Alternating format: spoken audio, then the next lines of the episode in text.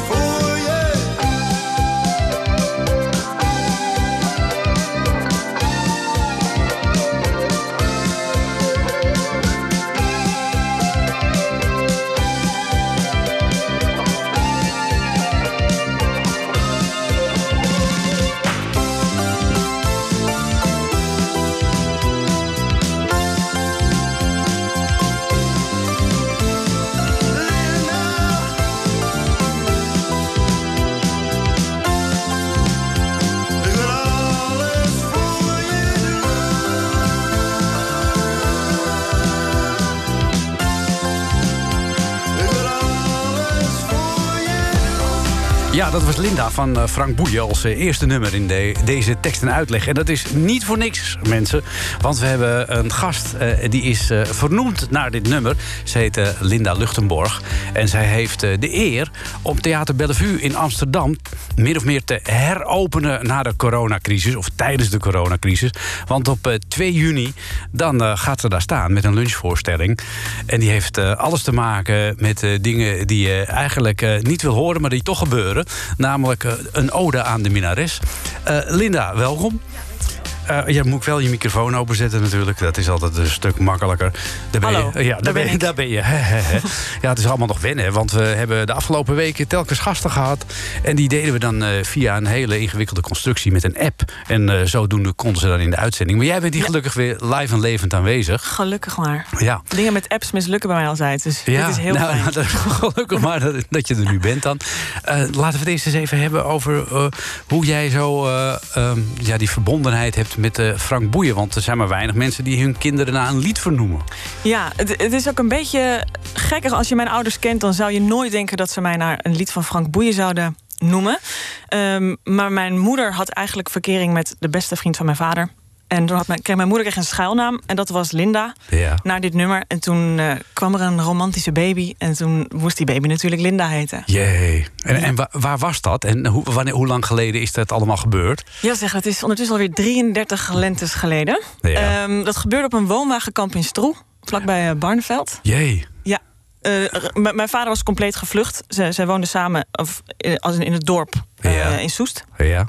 En ehm, mijn vader dacht, ik moet wegwezen. Want ja, zij is al eh, bezet door mijn beste vriend. Ja. Dus mijn vader is gevlucht naar dat woonwagenkamp. Maar mijn moeder die rook avontuur en die eh, is daar achteraan gegaan. Ah, jeetje. En, en daar ben jij geboren? Ja. En ben je daar ook opgegroeid? Of eh, zijn jullie weer verder gevlucht? Nee, na een paar maanden dacht mijn moeder, nou, dit weet ik even niet. Dus die heeft mij toen meegenomen naar Amsterdam, waar ze al werkte. En Ja. toen ook ging wonen. Ja. En mijn vader ging nog even proberen in de stad met de tram en weet ik veel. Maar mijn vader wil gewoon aan zijn motoren sleutelen en eh, Ja. de buitenlucht. Ja. Dus die is, eh, daar, daar is deze romance geëi- geëindigd. Oh, dus jouw vader en moeder zijn niet bij elkaar gebleven? Nee, Oh, nee, was van korte duur. ja. En, eh, hoe, hoe, heb jij daar, hoe ben jij daarmee omgegaan als kind? Laten we dan meteen even de... We gaan meteen de diepte in. Ja, laten we meteen de diepte maar Ja. ingaan. Nu we hier toch zitten. Ja, ik. ehm, nou ja, goed, dit is natuurlijk lastig en pijnlijk en gek. Hm. Eh, ouders die uit elkaar gaan is gewoon, eh, denk ik, altijd pijnlijk voor een kind. Ehm, maar uiteindelijk ben ik daar goed, goed uitgekomen. Goed uitgekomen. Ja. Je, bent- je bent gewoon wel je vader en je moeder blijven zien. ja, zeker. Ja. Ja. ja, want dat zie je ook nog wel eens gebeuren. Hè? Met name op het, eh, als, als ouders eh, op jonge, met een kind op jonge leeftijd uit elkaar gaan. Dat het kind dan een van de twee ouders niet meer ziet. Vaak de vader dan in dit geval. Ja, nee hoor, nee. Dat is, eh, ik ben super gek op mijn vader. En als het even kan, dan, eh, dan zien we elkaar. Ja, en zit hij daar nog steeds eh, aan het, met motoren te sleutelen? Ja, hij is eh, ondertussen echt een professioneel ehm autorestaurateur. Oké. Eh, super oude oldtimers kan hij helemaal een shining nieuw maken. ja. Eh, de- en nog steeds, hij crossmotor en zo. Dus hij is. Ah, hij Hij zit nog steeds into mechanics of zo. Yes. ja, Ja. ja. Ja, En je moeder, hoe is daarmee gegaan verder? Mijn moeder is toen even een wild animal geweest. In Amsterdam. Ja, nou, dat mag ook, hè? Dat mocht zeker, ja, ja, ja. Dus toen eh, eh, heb ik een aantal verschillende stiefpapa's gekend. En daarna is ze getrouwd heel lang geweest met iemand. En dat is nu ook weer een beetje uit elkaar. Hm. maar eh, mijn moeder is, is mijn moeder. Een fantastisch mens. Ja. Ja. Heb je nog broertjes of zusjes? ja, twee, een, een broertje en zusje bij mijn moeder... en twee zusjes bij mijn vader. Nou, kun je nagaan. Je hebt je eh, goed geïntroduceerd eh, zo, Alleen met z'n vijven ben ik, Ja, ja. alleen met z'n vijven. En waar je voorstelling over gaat en over de rest van jouw leven... gaan we het zo dadelijk hebben. We gaan eerst even naar uh, Akda in de Munnik. Oké.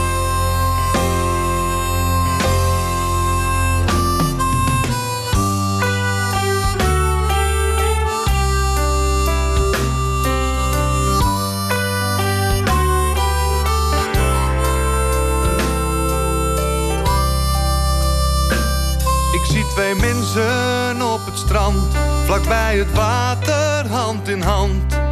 De zon zakt, ze zwijgen van geluk. Ik ken haar net, want dat ben jij. Ze lacht naar hem, hij lijkt op mij. Maar dat kan niet, want ik maak alles stuk. Ik kan die jongen toch nooit zijn. Die rust, die liefde, niets voor mij. Maar waarom lijkt het zo vertrouwd? Ik heb je lief zoals je ziet. Maar ergens klopt er hier iets niet.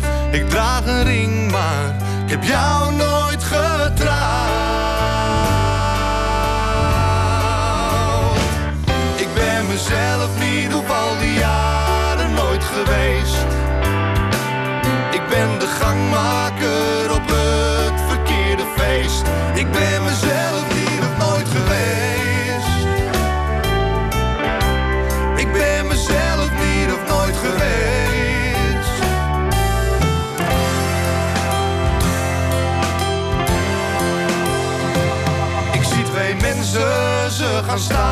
Ze draait zich om, we moeten gaan. Kijk in de ogen en zie dezelfde pijn. Twee mensen eerder al verbonden. Al die verliefdheid, wat een zonde. We zijn het allebei, maar willen het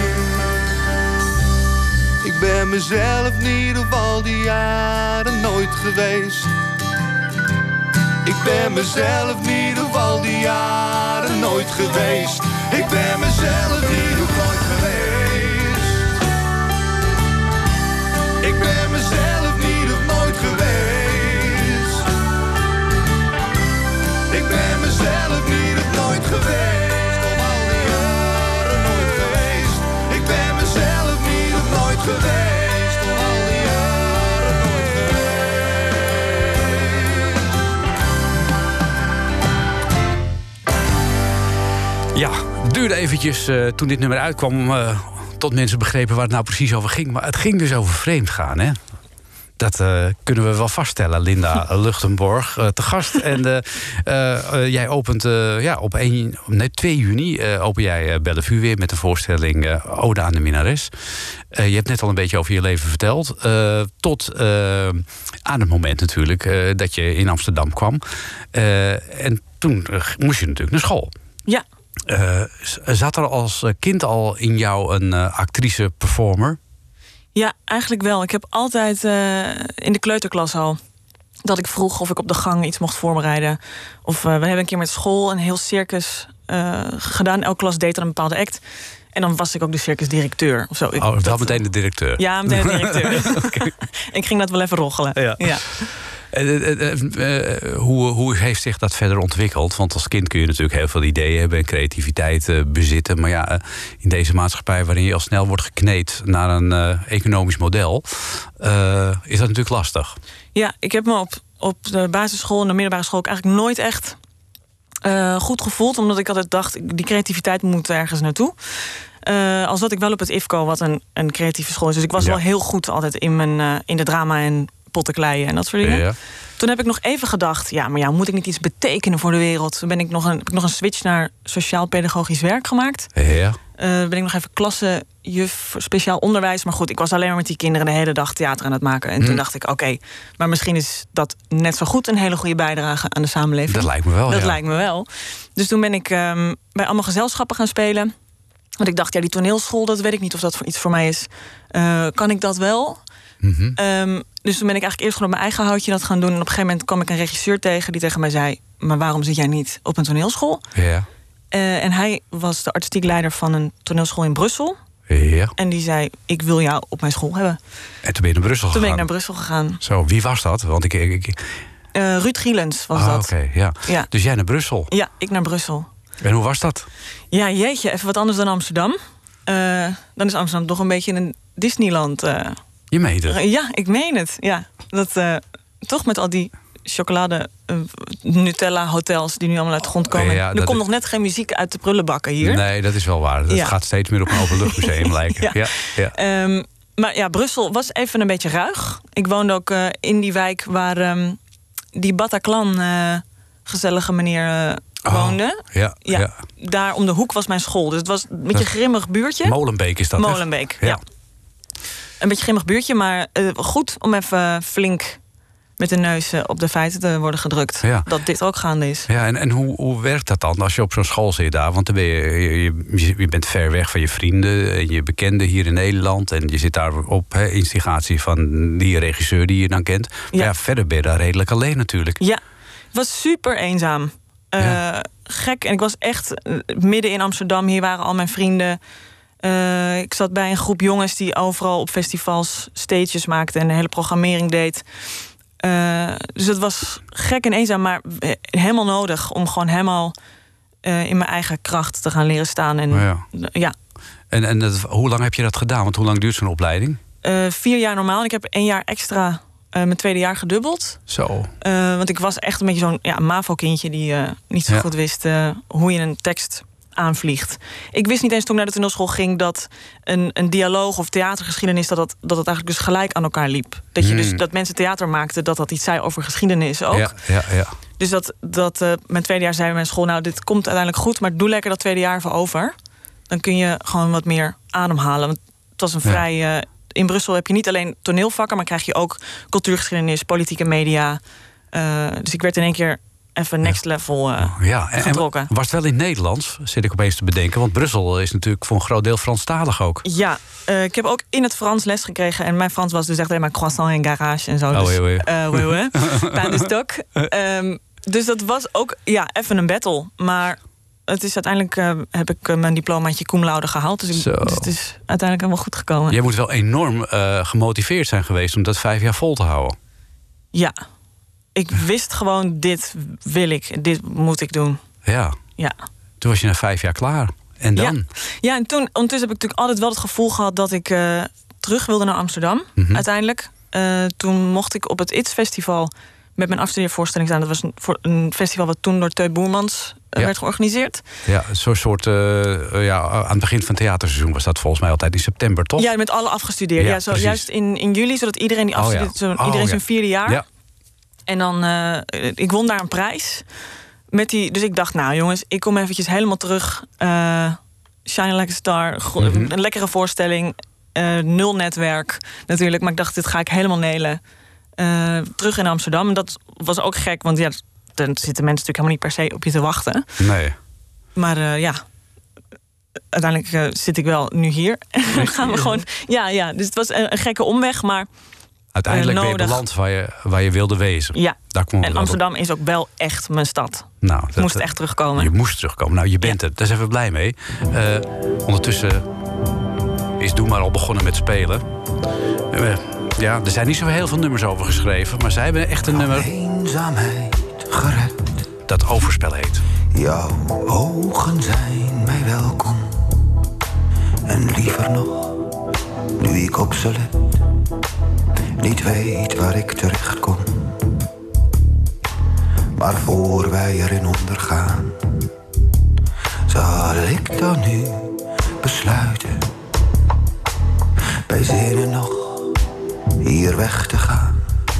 Terug naar de wereld buiten alsof er niets gebeurd is. Ontvlucht ik die ik hier bemin. Alsof er niets gebeurd is, rij ik die wereld wel weer in naar huis. Bel me niet, schrijf me niet, verwacht mij niet meer terug. Sluit de deur maar snel want het is overspel.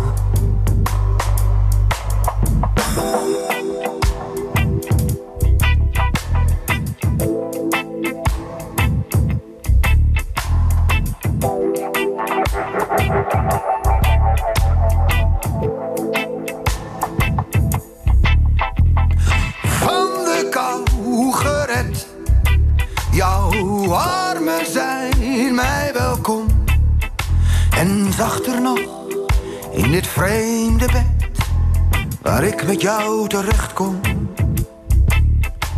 Maar voordat wij dronken zijn, als wij dan zo besluiten, bij zinnen nog, sluit het gordijn en ook de wereld buiten. En als de nacht voorbij is ontvlucht ik die ik hier bemin. Als de nacht voorbij is, rij ik die wereld wel weer in naar huis. Bel me niet, schrijf me niet, verwacht mij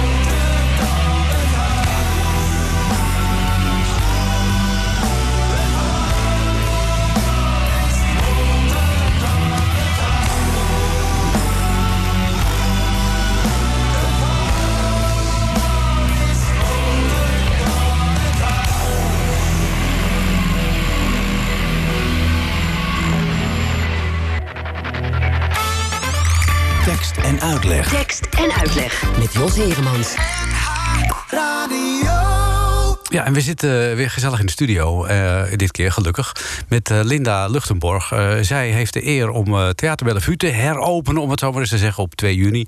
Met eh, haar eh, lunchvoorstelling Ode aan de Minares. Yes. Ehm, ja, we hebben het net al gehad. Je kwam terug in Amsterdam, eh, naar die studie in Brussel. Daar waren we gebleven. En, eh, en hoe ging het toen verder? En toen ging eh, het verder, ja. Eh, toen heb ik een, een tour gedaan nog wel met die afstudeervoorstelling. En toen eh, een andere vriendin, eh, collega die ook uit Brussel kwam... die, eh, die, kwam, die ging in Rotterdam wonen. En we kwamen eigenlijk steeds een beetje zo voor hetzelfde eh, ja, ding te staan... dat we niet echt ook mee mochten. We mochten aan audities vaak niet meedoen. En dan hadden we dan veel koffieafspraken bij castingbureaus en zo. Oh ja, en, waarom mocht je dat niet meedoen? Eh, omdat je uit Brussel kwam? Omdat mensen niet bekend waren? Moet je uit het circuitje komen van de toneelschool Arnhem of eh, Maastricht? Ja, dan hebben ze, dan hebben ze je niet zien spelen. Vaak gaan castingbureaus wel naar die scholen kijken. Eh, en ik had ze ook wel eens uitgenodigd van nou, kom ook een keer naar, naar België toe.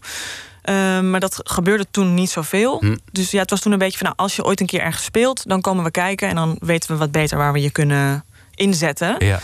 Eh, wat natuurlijk ook logisch is, want er studeren zoveel mensen jaarlijks af dat het Ja. er bijna niet bij te houden is. Eh, maar goed, dus toen heb ik eh, bij de, na de zoveelste koffiedate, waarvan ik dacht, ja, wat gaan we nou doen? Heb ik die vriendin gebeld en gezegd van nou, misschien moeten we dan gewoon zelf iets gaan maken. ja. En dan kunnen ze ons zien spelen. En wie weet mogen we dan meedoen. Eh, dus toen hebben we ehm, een gezelschap opgericht. Of een gezelschap, een duo eigenlijk. De, mei- meiden heette De dat. meiden, ja. ja, ja, En toen hebben we de voorstelling Chop Chop Bang Bang gemaakt. Ja, dat was, dat was nog een dingetje. Hè? Want, Dat was een eh, dingetje. Volgens mij eh, wilde toneelgroep Amsterdam datzelfde seizoen diezelfde voorstelling maken. Hoe zat dat precies? Ja, we- we- ik dacht, we gaan de meiden van Jean Genet spelen. Dat hebben we op school een keer gedaan. Dan hebben we die twee zussen gespeeld. Dat kennen we nog wel ergens in de achterhoek van onze kamer, eh, hoofd. Let's go. En nou ja, echt, eh, alle theaters in Nederland afgebeld. Olst en Weijen had ons op een gegeven moment geboekt. Super lief. Eh, dus we gingen aan de slag. En die, die tekst wilden we dan wel een beetje bewerken. Maar dat was het, het uitgangspunt. En toen kregen we een brief. Eh, ik had die Jean Genet wel een keer gegoogeld. Ik dacht, ja, die moet natuurlijk 70 jaar dood zijn. Minimaal. Minimaal. Eh, en ik had wel iets zien staan. Ik dacht, oh joh, die is al lang, die is al lang dood. Dus het is allemaal oké. En toen kregen we een brief van een, een of ander verneinig eh, rechtenbureautje. Van, hé, hey, jullie mogen dit niet spelen, want de rechten zijn gekocht. Dus ik dacht, hé, hoezo? Die Jean Genet is toch al lang dood? Maar die kwam uit 86. Die is net zo oud als ik ben, zeg maar, pas dood. Oké. Dus ik dacht, ik, oei, maar ja, en nu? En toen stortte mijn collega helemaal in. Uh, Burn-out, we hadden gewoon echt veel te hard gewerkt. Nul geld. En bij mij ging er een soort fire aan. En toen heb ik gegoogeld. Ik dacht, wie de fuck heeft die rechten dan? En toen zag ik staan op mijn eh, Google-pagina... dit najaar speelt toneel op Amsterdam, de meiden van Jean Genet. En toen dacht ik, ja, maar wacht even. Want Jean Genet draait zich echt in zijn graf om... als ik nu ga zeggen, zij, eigenlijk de bourgeois... eh, Ja. van het theaterland. Marieke Hebing zou dan de dienstmeid gaan spelen. Eh, Ik bedoel, I love Marieke Hebink. Maar ik dacht, ja, dat vindt Jean natuurlijk geen goed idee... dat ik, die Ja. nog geen boterham heb om op te fretten... dat dan toe ga laten. Dus we hebben het stuk zo geschreven dat eh Marieke Hebink onze madame is geworden. Oké, Eh, in jullie stuk. Ja, in het stuk. Ja. Ik had haar wel ook zelf even gecontacteerd om te zeggen van ja, weet dat ik jou gebruik als een beetje een- Personage. Een, een boeman. Ja, maar dat vond ze geweldig. En ik mocht met haar cappuccinootjes drinken en ik mocht gratis naar Medea komen kijken. Ook dat nog eens. Dus ze werd ook echt een beetje de madame. Ja. Want ik ging helemaal zo een beetje met die madame flirten. En mijn collega dacht echt, ja, hallo. Want ik dacht nog, misschien komt Marieke Hebing wel kijken Kijk. met Ivo van Hoven. Ja. Straks mag ik nog meespelen bij Toneel van Amsterdam. Dus ik begon helemaal te flirten met de Ja, ja. vijand. En toen, ehm, eh, daaruit is Chop Chop Bang Bang toen ontstaan. ja.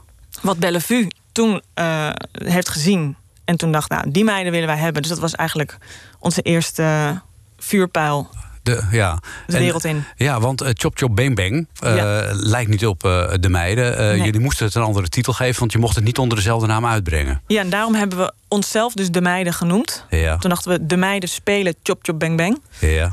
Want ja, je kan natuurlijk niet zeggen dat we niet zo mogen heten. Nee, nee, dat kan nooit. Dus toen ging je even lekker Ja, toen gingen we even lekker met de meiden. met de meiden. Gaan wij ook even doen. Ja.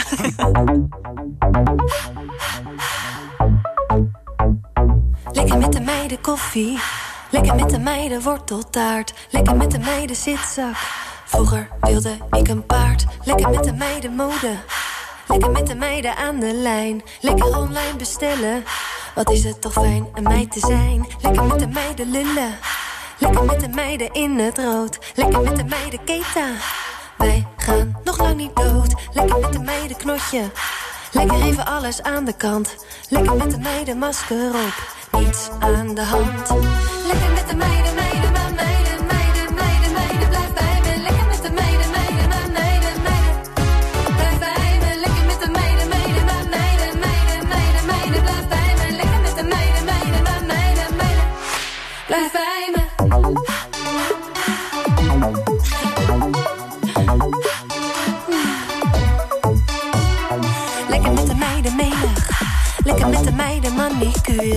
Met de meiden hard gaan. Ochtends ook een bootje huren. Lekker met de meiden oeh. Lekker met de meiden ah. Lekker met de meiden oeh ah. Lekker met de meiden oeh la la. Lekker samen met de meiden. Klitterland op het strand. De wereld staat in brand. Oeh, armoede. Maar in dit land is er niets aan de hand. Dus lekker met de meiden leven. Lekker met de meiden even niks. Lekker met de meiden alles. Lekker met de meiden Netflix. Lekker met de meiden,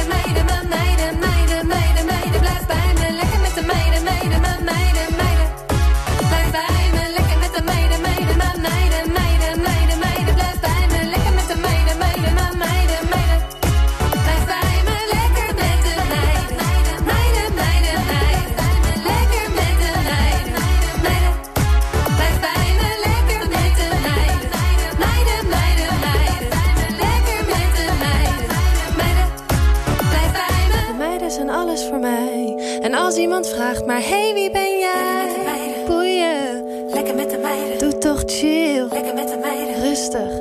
Ik doe toch lekker wat ik wil. Lekker met de meiden, meiden, meiden.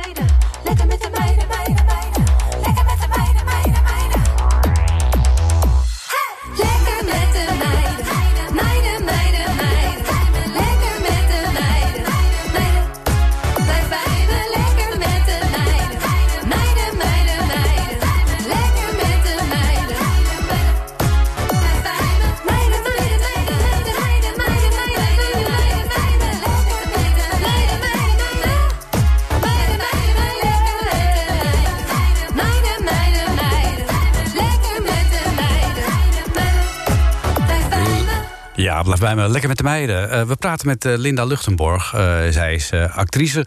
Zij staat in Bellevue vanaf eh, 2 juni met de voorstelling Ode aan de Minnares. En we hebben het net gehad eh, over jouw theatergezelschap... waar je uiteindelijk vanuit Brussel mee begon, De Meiden. En nu sta je op eigen benen. Hoe is dat zo gekomen? Want eh, eh, is dat een pijnlijke scheiding geweest eh, vanuit het duo... of is dat soepeltjes verlopen? Nee, eigenlijk supergoed. Ik heb met Annemieke Ros, zei zij... ik wil nog steeds forever met haar theater maken. Ze had even zo en een baby en haar mama overleed. Eh, Ja, dus dat was... Zij moest gewoon even een Ja. jaar even ertussenuit. Ja. En ik wilde ook altijd al samenwerken met Jan Hulst. Daar aaste ik al jaren op. Ja. Ehm, ik wist gewoon dat ik, daar iets, dat ik daar iets te halen had. En elke keer als ik Jan vroeg van... Jan, wil je niet dit meeschrijven of dit doen? Dus ja, wil je wel. Ja, druk, druk, druk, deze man. En eh, vorig jaar wist ik hem te strikken voor eh, een kindervoorstelling op de parade. Prinses op de Ert. En het was binnen tien minuten, dacht ik, ja, ik wist het wel. Dat hebben we toen samen Ja. geschreven. Ja. Eén feest. En, ehm, en, en toen voor de minnares eh, zocht ik iemand. Ik was, had- was dat toen al aan het schrijven. Ja. En ik dacht, ja, wie moet dat nou zijn? Moet dat nou een Maria Goos zijn? Moet dat een... eh, Ik dacht, ja, Jan vindt dat volgens mij toch misschien een beetje meisjesgeklets. FIFA-gedoe. Ik wist het niet zo Ja, goed. Of, of Jan daar... eh, Je was een beetje schuchter daarin. was daar een beetje schuchter in. Ik dacht ook, ja, en het is best wel... eh, ik ga echt wel met de billen bloot. Mhm.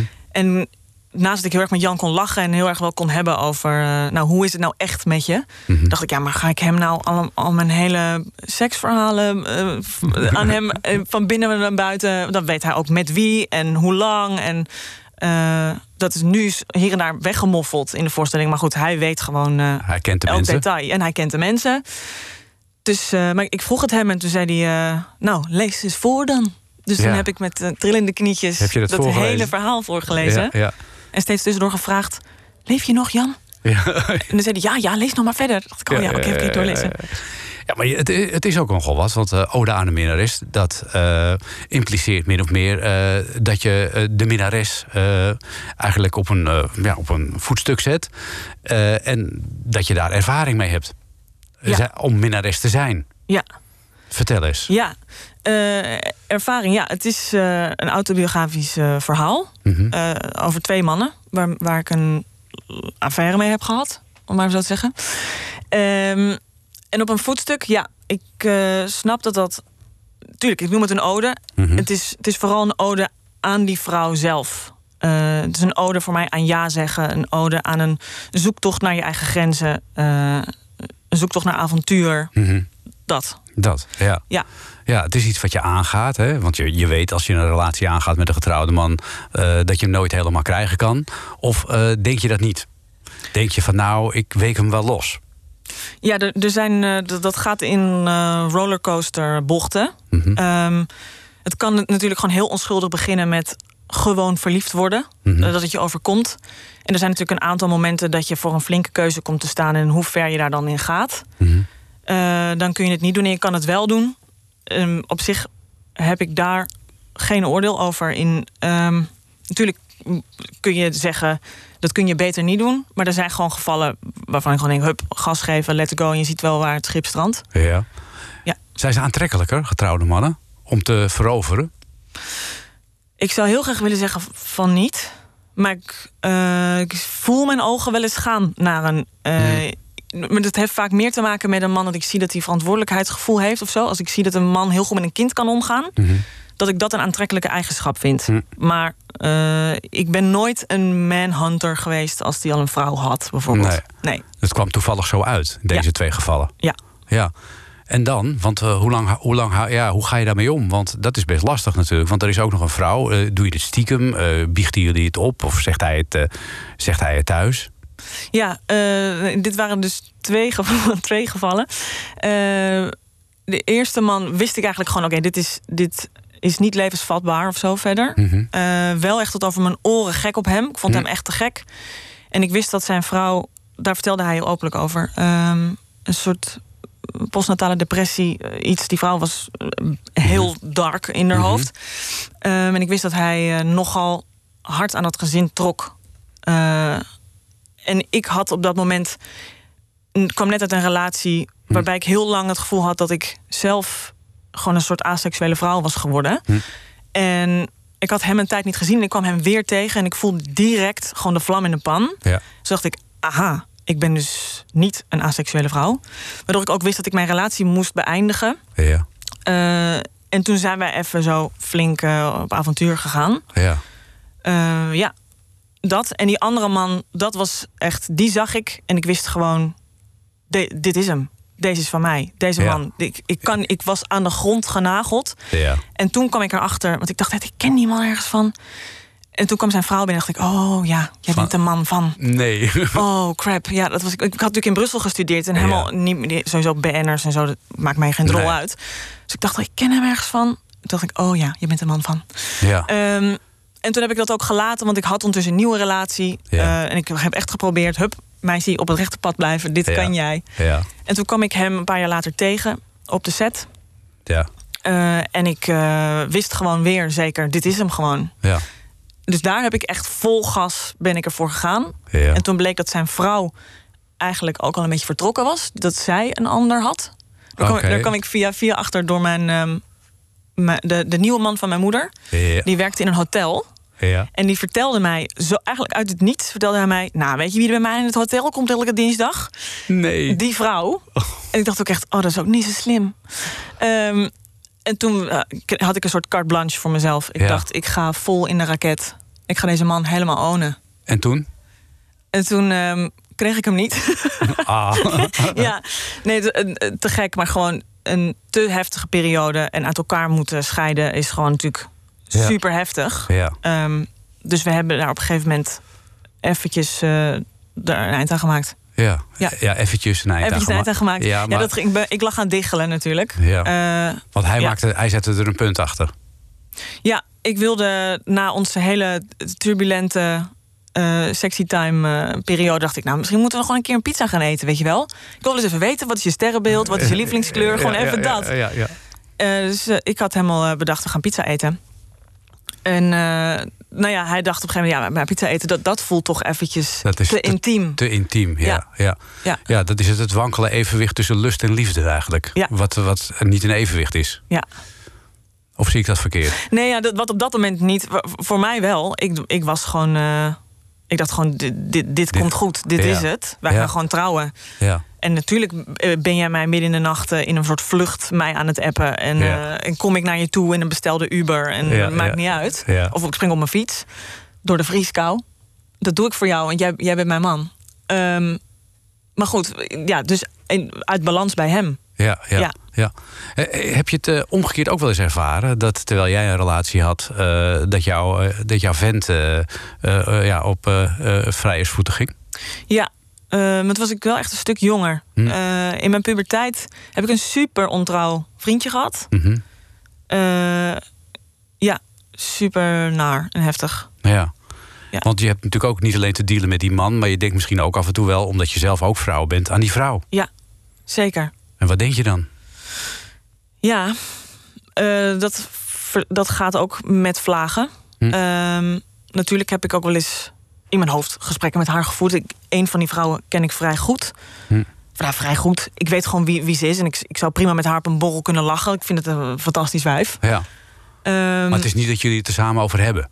Nee. Hm. Nee, en ik heb uiteindelijk ook toen besloten dat ik dat zijn pakje aan Ehm, ik weet dat, of hij zei dat ze ook een afspraak hadden met... mocht je een keer iemand tegenkomen...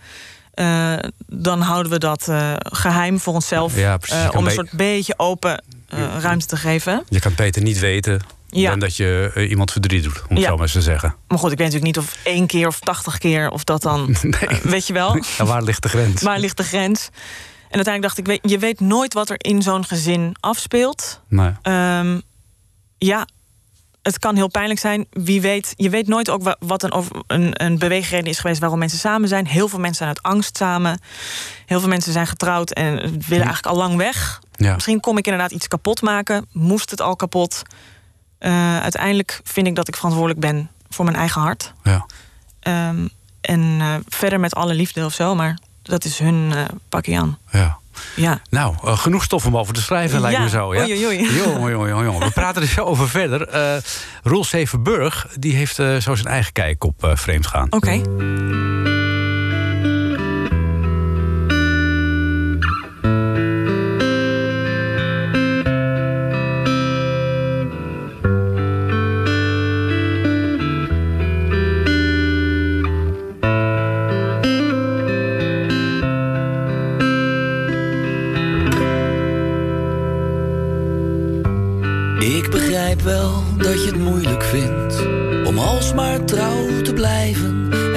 Graag wil grazen in buurmans groene gras. En heus niet dat je bij me weg wilt, na al die jaren samen. Maar soms de spanning mist die er vroeger was. Ik zou het ook wel eens een keertje met een ander willen. Ik heb dat net als jij, dus ik snap het donders goed. Soms wel dat overspel juist goed is voor de liefde. Ik wil alleen niet dat jij het met een ander doet. Dus zal ik dan met je vreemd gaan? Doe ik gewoon een ander pak aan? Doe ik net alsof ik jou nog maar net ken, alsof ik een ander ben.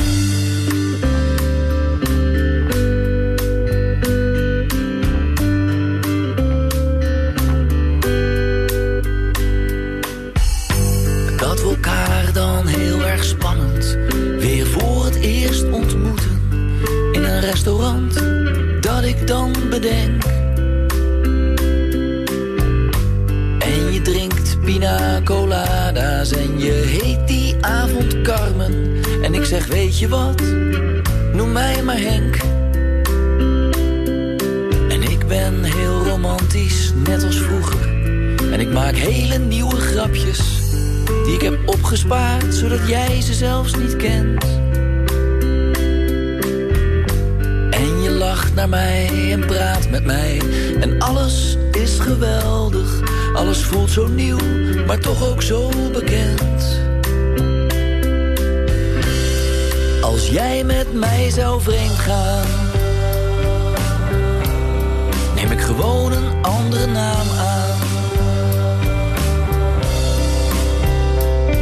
Doe je net alsof je mij nog maar net kent, alsof jij een ander bent.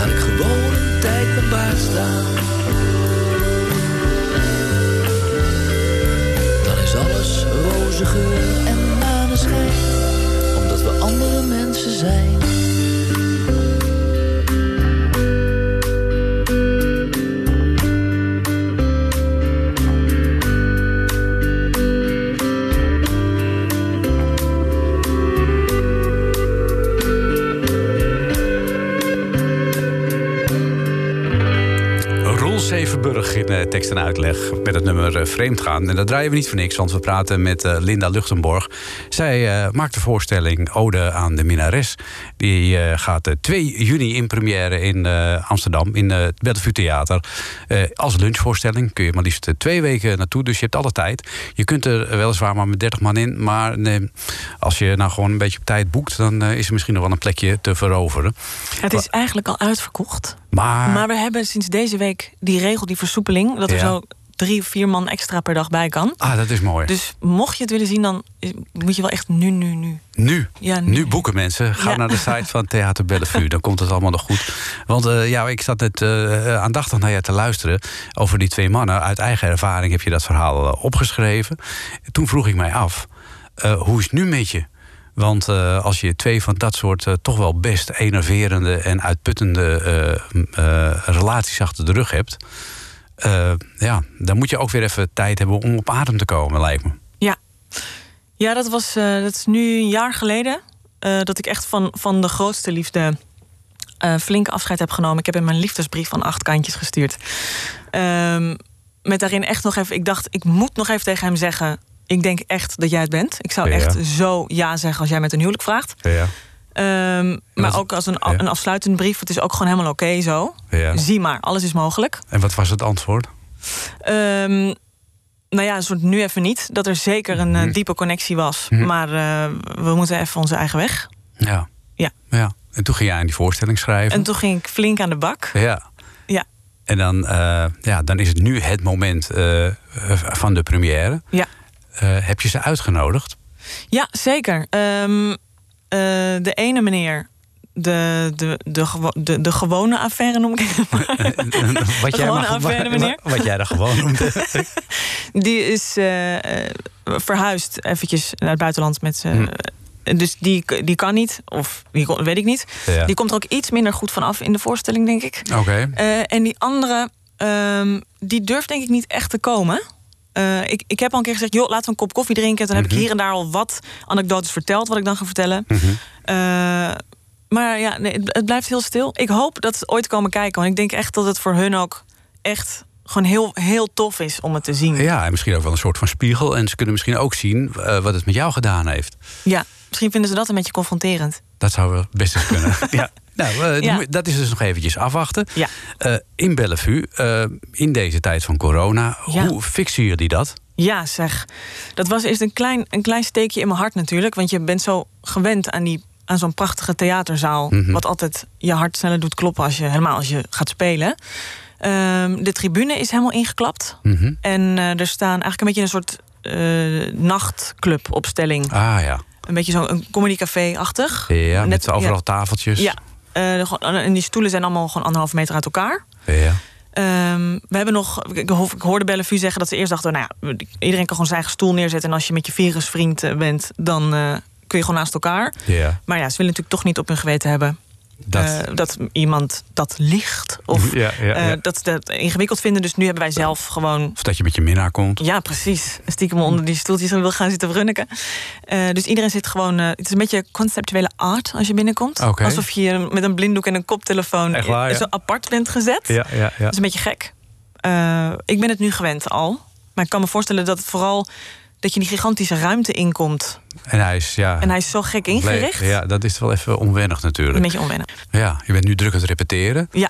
Eh, want je, ja, je moet natuurlijk op 2 juni moet je helemaal klaar zijn. Ja. Eh, heb je tijdens de repetities nog heel veel dingen veranderd? Of dat je dacht van nou, dit is Ja. misschien toch een beetje te pijnlijk eh, voor die een of die ander. Nee, het is eigenlijk nog pijnlijker geworden. Ik heb- Je durfde steeds meer. we hadden 19 februari een soort presentatiemoment in Bellevue. ja. En ehm, dat was goed en fijn. Maar Jan en ik voelden allebei van... ja, er moet eigenlijk gewoon nog echt nog een rauwere rand overheen. Het mag echt geen Bridget Jones... eh, zoetsappige Sex in the City verhaal zijn of zo. Dit gaat ook echt over de pijn voelen... en je zo blootgeven... Ja. Ehm, en met lege handen thuiskomen. En zo voor de liefde gaan. Die magie zit er, zit er ook in.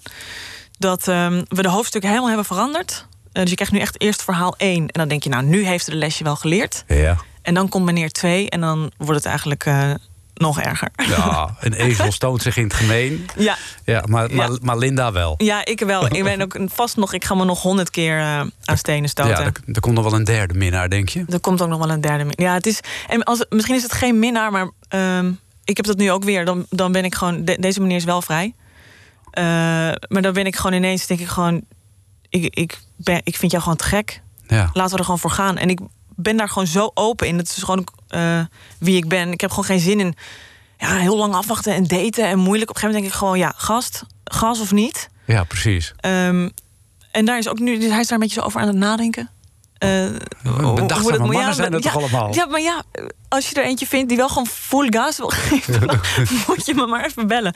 Nee, dus eh, het kan net zo goed zijn dat hij ook de deur dicht gaat gooien. Maar dan ben ik dat liever dat. Ja. Het lijkt me zo erg als ik later 80 ben en spijt heb, dat ik denk, had ik maar gewoon toen bij die man vol gas gegeven. ja. Ik, heb, ik kom liever met verbrande vleugeltjes terug van de zon dan dat ik niet ga vliegen. Nou, ik vind het een prachtig slot, eh, Linda. ik kan het niet mooier zeggen. Ja. Ik, ik wens jou heel veel geluk eh, met je voorstelling. En Ja. in de liefde. Ja. En met eh, alles in je leven. Dankjewel. Ik ga het nog een keer zeggen. Vanaf eh, 2 juni in Theater Bellevue te zien. Gauw naar de site van Bellevue voor die kaartjes. En eh nou, dankjewel. Leuk dat je hier was. Ja, dankjewel.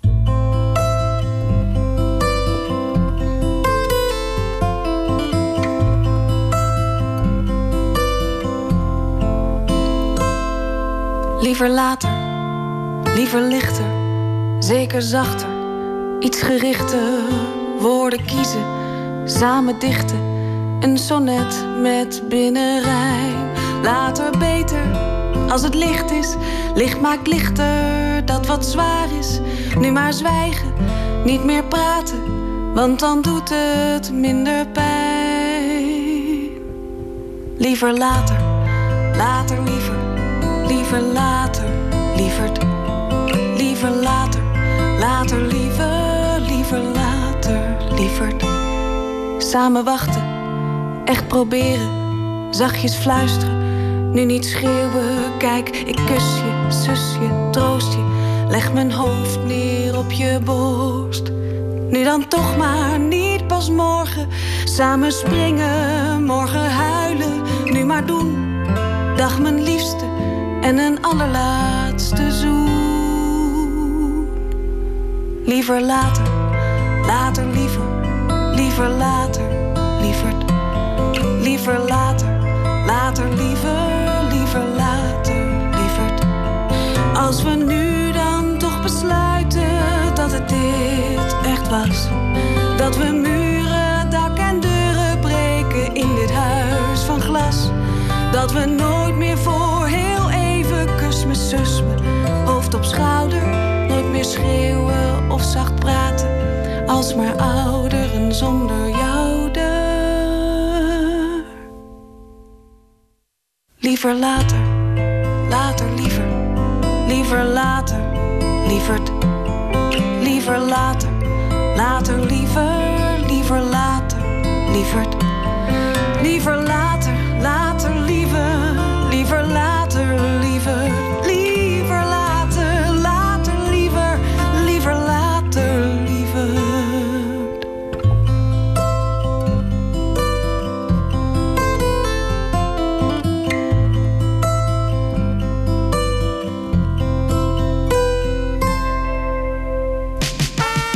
Dat was eh, Yvonne van der Erenbeemt met eh, Liever Later.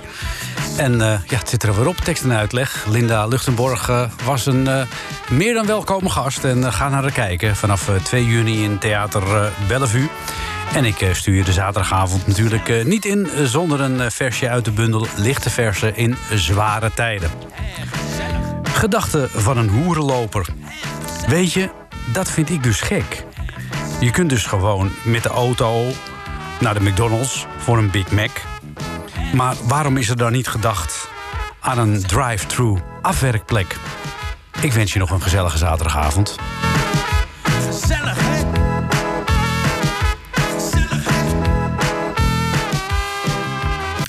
Dit was een NH Radio podcast. Voor meer, ga naar nhradio.nl.